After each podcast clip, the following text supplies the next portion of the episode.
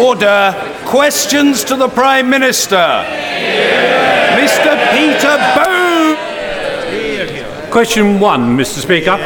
Prime Minister. Thank you. Uh, thank you, Mr. Speaker. And I know that the whole House will wish to join me in remembering all those who lost their lives and were affected by the Aberfan disaster 50 years ago this week.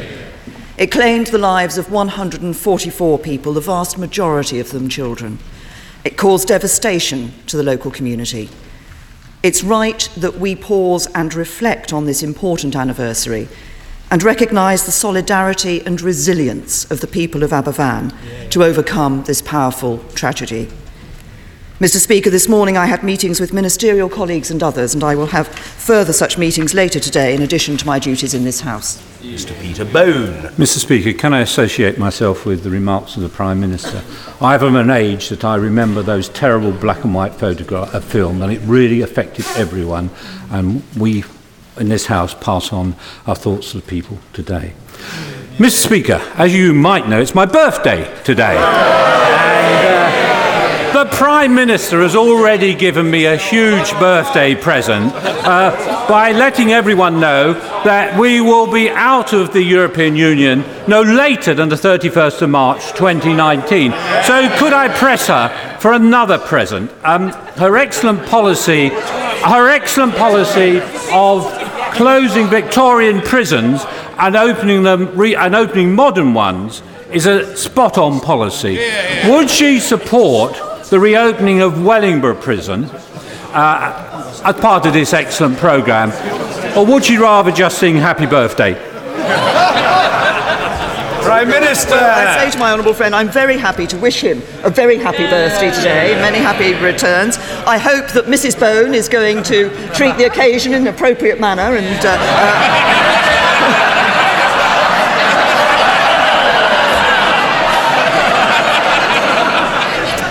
Can I? Can I? Uh, can I, I, order. I want to hear what's coming next. Prime Minister. Calm down, Mr. Speaker. This is- Uh, on the uh, on the issue that he raises, on the issue he raises, the very serious issue he raises about prisons, I'm, I'm, uh, uh, I welcome the fact that he is, uh, applauds the policy that we're uh, following of closing out-of-date prisons and of building new prisons. I hear the lobbying he has made in relation to Wellingborough. I can assure him that Wellingborough is one of those sites that is being considered, uh, but the Secretary of State will be looking at this very carefully and making an announcement in due course. Jeremy Corbyn. Thank you, Mr. Speaker. Thank you, Mr. Speaker. I join with the Prime Minister in commemorating the disaster of Aberfan all those years ago when 118 children died along with many adults at that time. Many in that community are still living with that tragedy and they will live with that tragedy for the rest of their days. I remember it very well as a young person growing up at that time and watching collections for the disaster fund. I think the BBC documentary presented by Huw Edwards last night was absolutely brilliant and poignant and serves to remind us all of what that disaster was about. Uh, Mr. Speaker, one in four of us will suffer a mental health problem. Analysis by the King's Fund suggests that 40% of our mental health trusts had their budgets cut last year. Six trusts have seen their budgets cut for three years in a row. Is the Prime Minister really confident that we are delivering parity of esteem for mental health? Prime Minister. Can I, can I first of all say to the right honourable gentleman that, like him, I'm, and uh, my honourable friend, the member for Wellingborough, and I, I'm of an age where I can remember those terrible scenes on television of what happened in Aberfan. I didn't see the whole of Huw Edwards' documentary, but the bits that I did happen to see last night I thought were very poignant, as the right honourable gentleman said. And interestingly, actually, uh, what it showed again was that issue of those in power uh, not being willing to step up to the plate initially and accept what uh, had actually happened. But obviously, the result of the inquiry was very clear about where responsibility lay.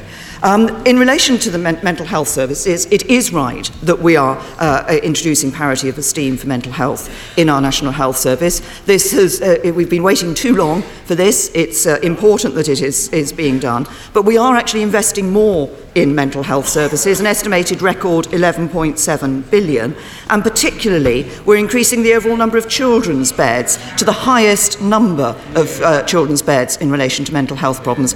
I think this is important.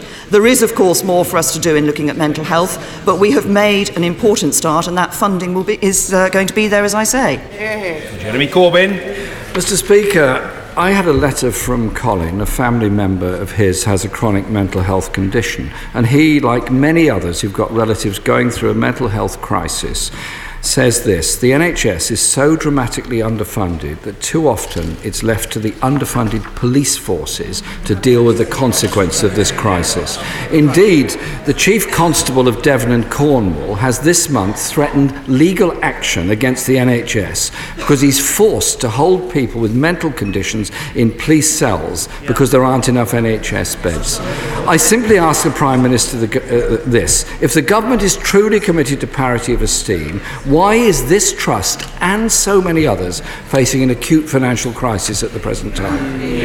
Prime Minister. Can I first of all say to Colin that I think we all in this House recognise the difficulty uh, of, uh, that people have when they are coping with mental health problems? And can I commend those in this House who have been prepared to stand up and refer to their own mental health problems. I think that's been a very important signal to people with mental health issues across the country. Uh, he raises the whole question of the interaction between the NHS and police forces. I'm very proud of the fact that when I was Home Secretary, I actually worked with the Department of Health to bring a change to the way in which police forces were dealing with uh, people in mental health crisis, so that we do see uh, those triage pilots out on the streets. We do see better NHS support being given to police forces. So the number of people who are having to be taken to a police cell as a place of safety in some areas has, has come, eh, overall, I think it's more than halved. In some areas, it's come down by even more than that. This is a result of the action that this government has taken. Jeremy Corbyn. Mr. Speaker, the reality is that nobody with a mental health condition should ever be taken to a police cell. They should be supported in the proper way. And I do commend those police and crime commissioners that have managed to end that practice in their areas. But the reality is, it's not just Devon and Cornwall that are suffering cuts. Norfolk and Suffolk Mental Health Trust has had a cut for every one of its last three years. And I also agree with the Prime Minister that members of this House standing up and openly discussing mental health issues they've had is a very good thing because we do need to end the stigma surrounding mental health conditions across the whole country. But NHS trusts are in a financial crisis. According to NHS providers, it seems to be the worst financial crisis in NHS history. 80% of acute hospitals now in deficit. There was a time in 2010 when the NHS was in surplus. What's happened? Prime Minister. Remind the right honourable gentleman that what has, uh, what has happened in relation to funding of the NHS is precisely this. We asked the NHS themselves to come up with their five year plan. We asked the NHS themselves to say what extra funding was needed to deliver on that. They came up with their five year plan, led by Simon Stevens as Chief Executive of the NHS. He said it was £8 billion that was needed. We're giving £10 billion of extra funding to the NHS. And, uh, and I might remind the right honourable gentleman that at the last election, it wasn't the Conservative Party that was refusing to guarantee funding for the NHS, it was the Labour Party. Mr. Speaker, in six years, the NHS has gone from surplus to the worst crisis in its history. £3 billion was wasted on a top down reorganisation that nobody wanted. And yesterday, at the Select Committee, Simon Stevens made it very clear he doesn't believe that NHS England has enough money to get through the crisis it's facing. And so, can I offer an analysis from the Care Quality Commission, which seem to have quite a good grasp of what's going on? They say that cuts to adult social care, and I quote, translating to increased accident and emergency attendances, emergency admissions and delays to people leaving hospital, which in turn is affecting the ability of a growing number of trusts to meet their performance and financial targets. Will the Prime Minister also address the reckless and counterproductive adult social care cuts that have been made by her predecessor? Prime Minister. The, uh, the Right Honourable Gentleman quotes Simon Stevens, the Chief Executive of NHS England, at the time of the autumn statement last November. He said, Our case for the NHS has been heard and actively supported. Now, the Right Honourable Gentleman raises the whole question of social care and the interaction between health and social care. Over £5 billion extra was put into the Better Care Fund precisely to uh, deal with these issues. Local authorities are able to raise that 2, 2% of uh, council tax to deal with social care costs that they are facing. But what is important what is important is actually the health service and local authorities working together to ensure they are delivering the best possible service for people who require that social care. I saw a very good example of that at Salford Royal on Monday. Uh, I want to see more examples of that across the National Health Service, delivering for patients. We've put the funding in, his party wouldn't have done that. Uh, they will see better care for patients. We all want local government and the NHS to work closely together, but the problem is that local government funding has been cut 400,000 fewer people are receiving publicly funded social care as a result of that. The NHS is having difficulty coping with the crisis they're in. Therefore, there is, unfortunately, bed blocking where acute patients cannot leave because there's no social care available for them somewhere down the line. The issue is the funding crisis in the NHS and in local government. The published figures by the NHS Trust show that the total deficit is 2.45 billion, but the chief executive sh- says this figure may even be bigger. The government disguises the extent of the crisis through temporary bailouts, and next month the. Um, well, they are, they are bailing out trusts in a crisis. That, of course, is a good thing, but why are they in a crisis in the first place? Next, next, next month, uh, next month, Mr. Speaker, sustainability and transformation plans are going to be published. Many all over the country are quite alarmed by this because of the threat to accident and emergency departments.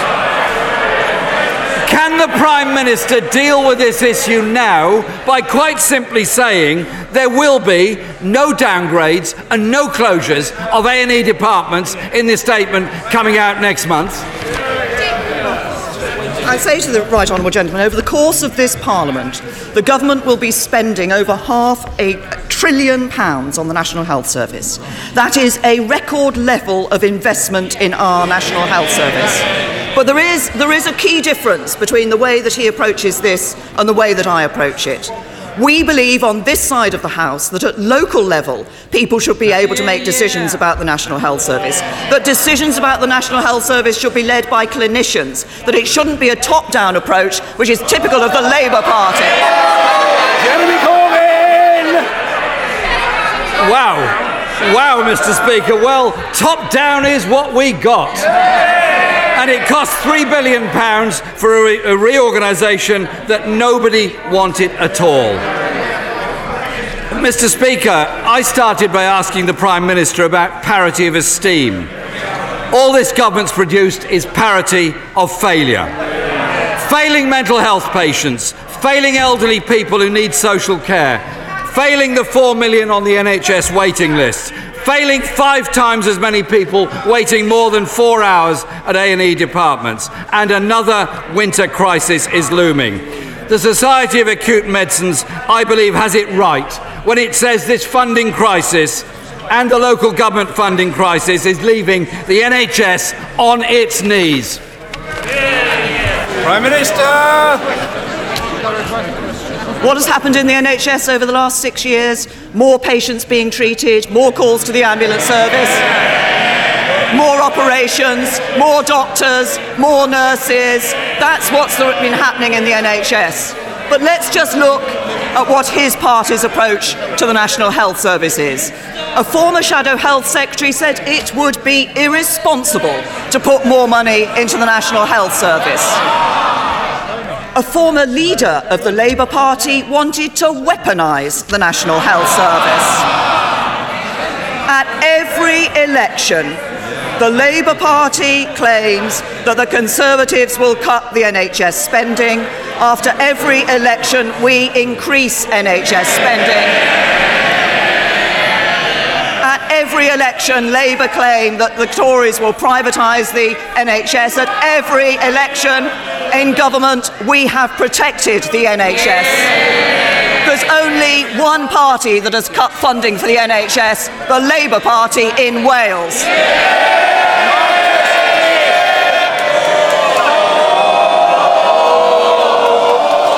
Thank, thank you, Mr. Speaker. Thank you, Mr. Speaker. Is the Prime Minister aware that research shows that infrastructure investment most benefits areas prepared to capitalise on it, with new associated possibilities in housing, skills, and jobs? Will she ensure that current opportunities are taken for inward investment to preserve and re energise essential national industries like rotorcraft in the Yeovil area as we right. seek to capitalise on dualling of the A303? Well, my, my honourable friend is absolutely right. Uh, we are right to invest in infrastructure like the, uh, the A303. This can make a real difference to local communities, but it's important that local communities embrace those opportunities. I know my honourable friend himself has been putting together ideas for a vision for Yeovil, uh, and I'm sure that he will share those with my right honourable friend, the Community Secretary. Robertson. I join the Prime Minister and the leader of the Labour Party in remembering the Aberfan disaster. Our thoughts with everyone affected by that. Mr. Speaker, thousands of innocent civilians have now been killed by Saudi airstrikes in Yemen. Can the Prime Minister give the House an assurance that those civilians have not been killed by Paveway 4 missiles partially manufactured in Scotland under licence from her government to Saudi Arabia? Well, may I first of all congratulate the Right Honourable Gentleman on his election as Deputy Leader of the Scottish Nationalist Party. Uh, uh, can I uh, say to him in response to his question, as he knows, we have one of the toughest regimes in the world in relations to arms exports. When these allegations uh, uh, arise, then we have been pressing, I have pressed in the past, and my Right Honourable friend, the Foreign Secretary, has pressed the Saudi Arabian government to properly investigate these issues and to learn the lessons from them. Yeah, yeah. Ms. Robertson. I thank the Prime Minister for her, her kind wishes, but back to the, the subject of my question. It's beyond doubt the Saudi Air Force is bombing Yemen, flying planes that are made in Britain, by pilots that are trained by Britain, and they're dropping missiles that are made in Britain. I asked her a direct question and she couldn't answer it, so I can try for a second time. Can she give this House an assurance that civilians have not been killed by Paveway 4 bombs being dropped on Yemen, which are partially manufactured in Scotland under licence by our government? And if she doesn't know the answer to that question, how can she possibly, in good conscience, continue selling them to Saudi Arabia? Prime First of Minister. all, in, in response to the right honourable gentleman, the point I made was a very simple one, which is that we press for proper investigations into what has happened on those incidents before we reach a decision or a conclusion on what has happened in relation to those incidents. We have a very strong we do have a very strong relationship with Saudi Arabia. That is important for this country. It's important in terms of dealing with counter-terrorism and a number of other issues. But what matters when incidents happen about which there is concern is that they are properly investigated. Nigel Adams. Thank you, Mr. Speaker. Um, a few weeks ago, I thought I'd successfully bought four tickets online for one of my favourite bands, Green Day. Only, only to be told that the tickets were unavailable and the gig sold out. But within minutes, I could buy the tickets on another site for twice the price. It turns out the ticket site had been the victim of a computerised attack by organised touts who then resell the tickets at inflated prices. Will the Prime Minister ask her ministers to give close consideration to my amendment to the Digital Economy Act, which would make the computerised harvesting of tickets for resale an offence? Similar legislation exists elsewhere, and it would go a long way to protecting consumers and genuine music fans. Thank, uh, I thank my honourable friend for raising this issue. I'm sure he's not the only member of this House who's had that experience, and certainly not the only person who, uh, you know, as people will know from their constituency mailbags to have had that experience. I think it is right, as part of the Consumer Rights Act last year, a review of online ticket sales was one of the uh, issues that was introduced. It was Professor Mike Waterson who's produced an independent report on online secondary ticketing. That's produced a number of recommendations, some of them for industry itself to be able to better protect itself from this problem. But the government will be looking at the recommendations of that very carefully to see what can be done to address the very issue that he talks about. Lisa Nandy. Child regain the trust of survivors. In September, the Home Secretary said she had no information about serious leadership failings, but on Monday she told the House that she had known about serious problems since July. Yesterday it emerged that senior Home Office officials were briefed as early as April of this year. She set up the inquiry, she appointed the chair, she was the individual responsible for the inquiry's success. She was the Home Secretary in April, and she was the only person who had the power to act. So, can she now finally tell us when she personally learnt of the serious problems developing in this inquiry and why it was that she took no action at all? Prime Minister. Can I say, I, I recognise that the Honourable Lady has taken a particular interest in this issue, and I'm sure she will recognise, as I hope other members of this House do, why it was that I set up the inquiry. For too long, people who had been subjected to child. For too long, people who'd been object, subjected to child sexual abuse had their voices, their voices went unheard and they felt they weren't getting justice. That's why it's very important that the inquiry is able to continue and find that justice for them. I, um, I have to say to the Honourable Lady that one of the important aspects of this is that over the years, too many people have had concerns that people in positions of power have intervened to stop them from getting justice. There were stories around about the inquiry and about individuals related to the inquiry, but the Home Secretary cannot intervene on the basis of suspicion, rumour, or hearsay. She, she refers to the statement that was made yesterday in this House. She refers to the statement that was made yesterday in this House about information being discussed with uh, Director General in the Home Office. She will also have noted that that uh, conversation was asked to be confidential and it was, as I'm, far as I'm aware, treated as such.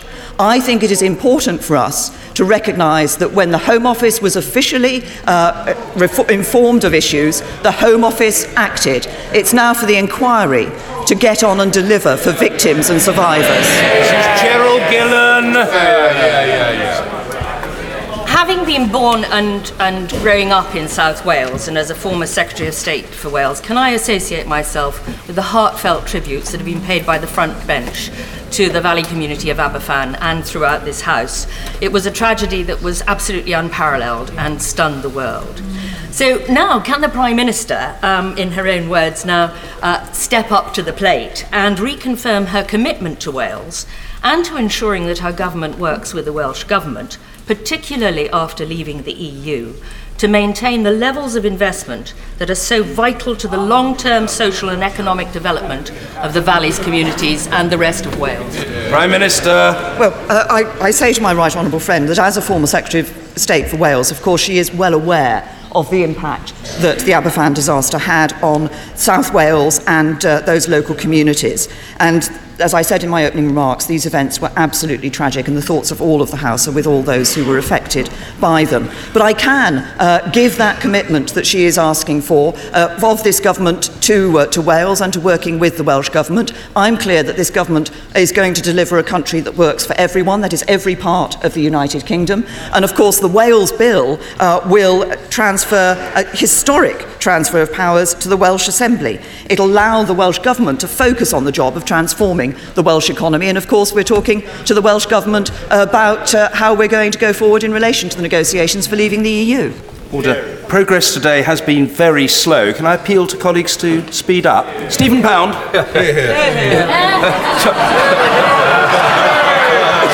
I'm much obliged, Mr. Speaker. Mr. Speaker, can there be a single member of this House who does not have reason to be grateful to those heroes of our high street, the community pharmacist? And can there be any member of the public who is not as bemused as I am by the fact that the government is proposing a 12% cut in the community pharmacy budget, leading potentially to 3,000 closures. Will the Prime Minister today express her support for community pharmacy and have another look at this divisive, corrosive, and destructive proposal? Well, I think everybody, everybody in this House, everybody in this House recognises the role and contribution of community pharmacies up and down the country. Uh, but it's also right that we look at how we're spending NHS money. That's why the government is looking very carefully at this whole issue. But I say to the honourable gentleman that if he supports community pharmacies, he ought perhaps to have a word with his uh, right honourable friend, the leader of the opposition, because his policy is to completely nationalise the health system, lock, stock, and barrel, GP surgeries, Macmillan nurses, and community pharmacies. Mr. Richard Fuller! Speaker, may I welcome the fact that next week this government will make a decision finally on airport capacity in the southeast, something that eluded three of her predecessors and will help boost trade. But does the Prime Minister agree that on this issue, substance matters more than symbolism? And will she outlined to the House what her timetable of implementation will be? Minister. Well, I, I thank my honourable friend for raising this issue, and he's absolutely right. This month, this government will take a decision on the appropriate site for expanded airport capacity in the southeast. Uh, this is a subject that's been debated, discussed, speculated on for 40 years. This government will take a decision. But there is then a formal process that has to be uh, undertaken. So the, the government will identify its preferred option of site. That will then go to a statutory consultation. The government will then consider the results of the statutory consultation and bring forward an airport's national planning statement on which this House will vote. Drew Hendry. Does the Prime Minister agree that any move to close the historic barracks at Fort George would not only be a poor military decision after 250 years of service, but a betrayal of the Black Watch and a slap in the face to the Highlands? I, I say Prime to Minister. the honourable gentleman, I recognise uh, the strength that, of the view that he's put forward. No decisions on Fort George or other locations have been taken, and the Ministry of Defence is going to engage with all parties impacted by any decisions uh, that uh, it's taken of this sort, including in Scotland. Mr. Kenneth Clarke. Mr. Speaker, my right honourable friend has been expressing some reluctance to submit even the broad plans for future negotiations with the EU to this House uh, because of worries that it might weaken her government's negotiating position. Uh, has she noticed that this week uh, one or more Brexiteer members of her cabinet have been briefing the newspapers copiously on every proposal being put forward in papers to the relevant cabinet committee by their colleagues and launching political attacks on their ca- cabinet colleagues who seem to disagree with them. Will she take firm action to stop this process and will she also agree that the proper approach is parliamentary scrutiny of the broad strategy once her government have reached agreement on what it should be. Prime Minister. I, I, I say to my right honourable friend, the government is very clear that uh, the vote on the 23rd of June uh, was a vote to ensure that we had control of movement of people from the EU into the UK, but also we want to see the best possible access for businesses for trading in goods and services with and operating within that uh, European market. That is what the government will be aiming for, and we will be ambitious in that. Parliament will have its say. This is going to be lengthy negotiations over the course of those two years and more. Uh, Parliament will have its say in a whole variety of ways, not least, of course, in relation to the Great Repeal Bill. Maria Eagle. Thank you, Mr. Speaker. Some of my constituents who've had their tax credits suddenly stopped by Concentrix have been accused of being in a relationship with the previous tenants of their homes who they've never even met. And some cases, they've been accused of being in a relationship with their own members of their own families and told to prove that they're not. This Kafkaesque situation is causing deep distress and hardship amongst working mothers in my constituency. Is this what the Prime Minister means by being on the side of working people? And what's she going to do to put it right? Well, Prime Minister. The Right Honourable Lady raises an issue which is of concern to members across this House, i.e., making sure that those who are being assessed uh, are being assessed properly and the decisions and the right decisions are being taken. The Department for Work and Pensions is looking at that whole process of what should be uh, of what should be done and how those assessments should be taken at, taken uh, undertaken. And I say to her that I hope that she would welcome the fact that it is this government that has said for those with long-term conditions that are not going to improve, we will not be putting them through the regular assessments that they had under her Labour government. Kapow! Uh, the first nuclear science degree apprenticeship with apprenticeships from EDF at Hinkley Point and the Ministry of Defence has just been launched at the Bridgewater and Taunton College. It's at the forefront of the government's apprenticeship reform policy. It combines academic study with practical work experience and it's paid. Does the Prime Minister agree with me that this is exactly the kind of business led course we need to forge ahead for the future of this nation? I, I absolutely agree with my honourable friend. Can I commend Bridgewater and Taunton College for the steps that they are taking, working with business, ensuring that the courses are available and what business needs is exactly what we want to see. And we do want to see uh, a regeneration of our expertise in the nuclear industry. McLaughlin. The Prime Minister recently celebrated her 60th birthday, but she will not be retiring. That is her choice. But she is denying that same choice. She is denying that same choice to many of my constituents. Cons- women like Christine of Springburn, who has worked every bit as hard as the Prime Minister, oh, but will have to now work an extra six years. When will she do the right thing? Give the WASPI women their transitional arrangements so that they too can make the choices that she herself enjoys. The, uh, the Honourable Lady knows, I'm sure, that we have transition arrangements in place, that action was taken by the government to ensure that the uh, period of time that the pension age change would be no more than 18 months compared to the previous timetable. And for 81% of women affected by the 2011 change, it will be no more than 12 months. Heidi Allen. Much, Mr. Speaker. Um, the results come out today of employment figures are, of course, fantastic news. But I worry about the economic volatility that could come as a consequence of Brexit, potentially inflation rising and the cost of living going up for people on very modest wages. Does the Prime Minister agree we need to keep as many people in employment as possible? We made the right decision over tax credits. And could I urge her personally to look at those cuts that are still embedded in universal credit and make sure she understands what they will do to people trying to get into work ahead of this autumn statement? Uh, Well, my, my honourable friend is right to say, talk about the importance of getting people into work. I think work has not just a benefit in terms of an income coming into families, and I'm very proud of the record that the Conservative government has over the last six years of getting more and more people into work. So there are now hundreds of thousands of fewer households which have no work income coming into the household. That's extremely important. And the point of universal credit is to be able to ensure that the transition from benefits into work is a transition which means that people do have a benefit if they get into the workplace, whereas the previous system, of course, meant, for the, that for some people they were saying they were better off on benefits. We want to see people in work. That's what the system is there to encourage. Thank you, Mr. Speaker. I've been asking questions for 15 months now on this Tory government's appalling two child policy and rape clause. The government still doesn't know how it will work. From one feminist to another, can the Prime Minister tell me how she justifies putting vulnerable women, women through the trauma of proving their third child has been born as a result of rape? Well, Prime I'd Minister. say to the Honourable Lady, we've been very clear that women who have a third child as a result of rape would not be subject to the limit that is uh, being considered in relation to the benefits.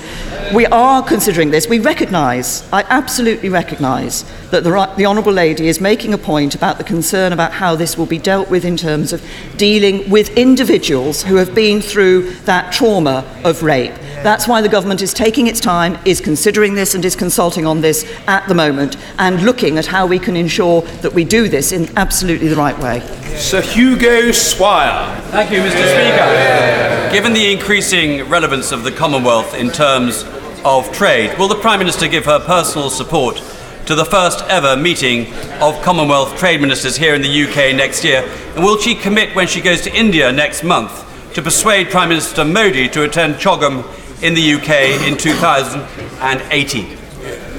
Prime Minister. Well, I'm, I'm very happy to uh, encourage all leaders to attend uh, CHOGM uh, when it takes place here in the United Kingdom, and I can assure my right honourable friend that we are indeed looking at the possibilities of trade deals uh, in relation to the Commonwealth, and I too applaud that first ever meeting of Commonwealth trade ministers which is taking place. It's an important step as we look to forging a new role, global role in the world, ensuring that we're making a success of leaving the EU, trading our way around the world. Reed.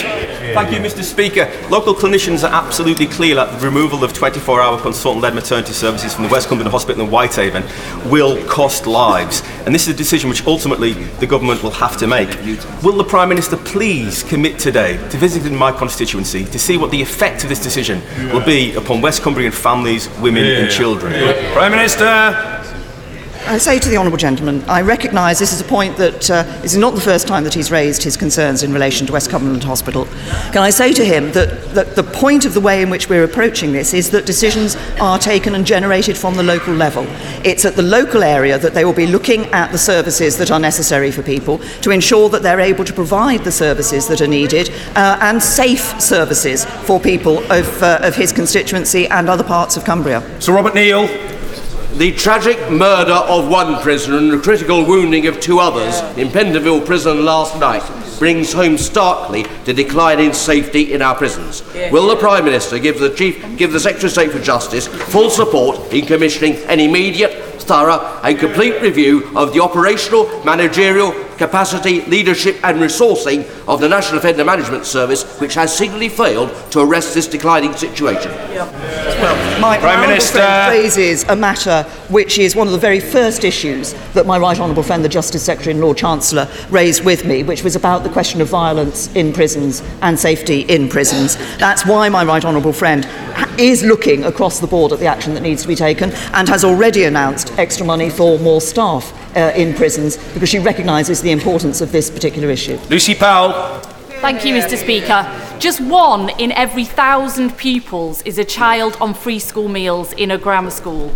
Does the Prime Minister agree with me that this tiny, tiny number is a very flimsy evidence base on which to create a new national schools policy? And wouldn't she be better looking at the real evidence base of how we reduce inequality in education? Prime Minister. I want to see every child getting the education that's right for them. I want to see every child able to get on as far as their talents will take them and their hard work will take them.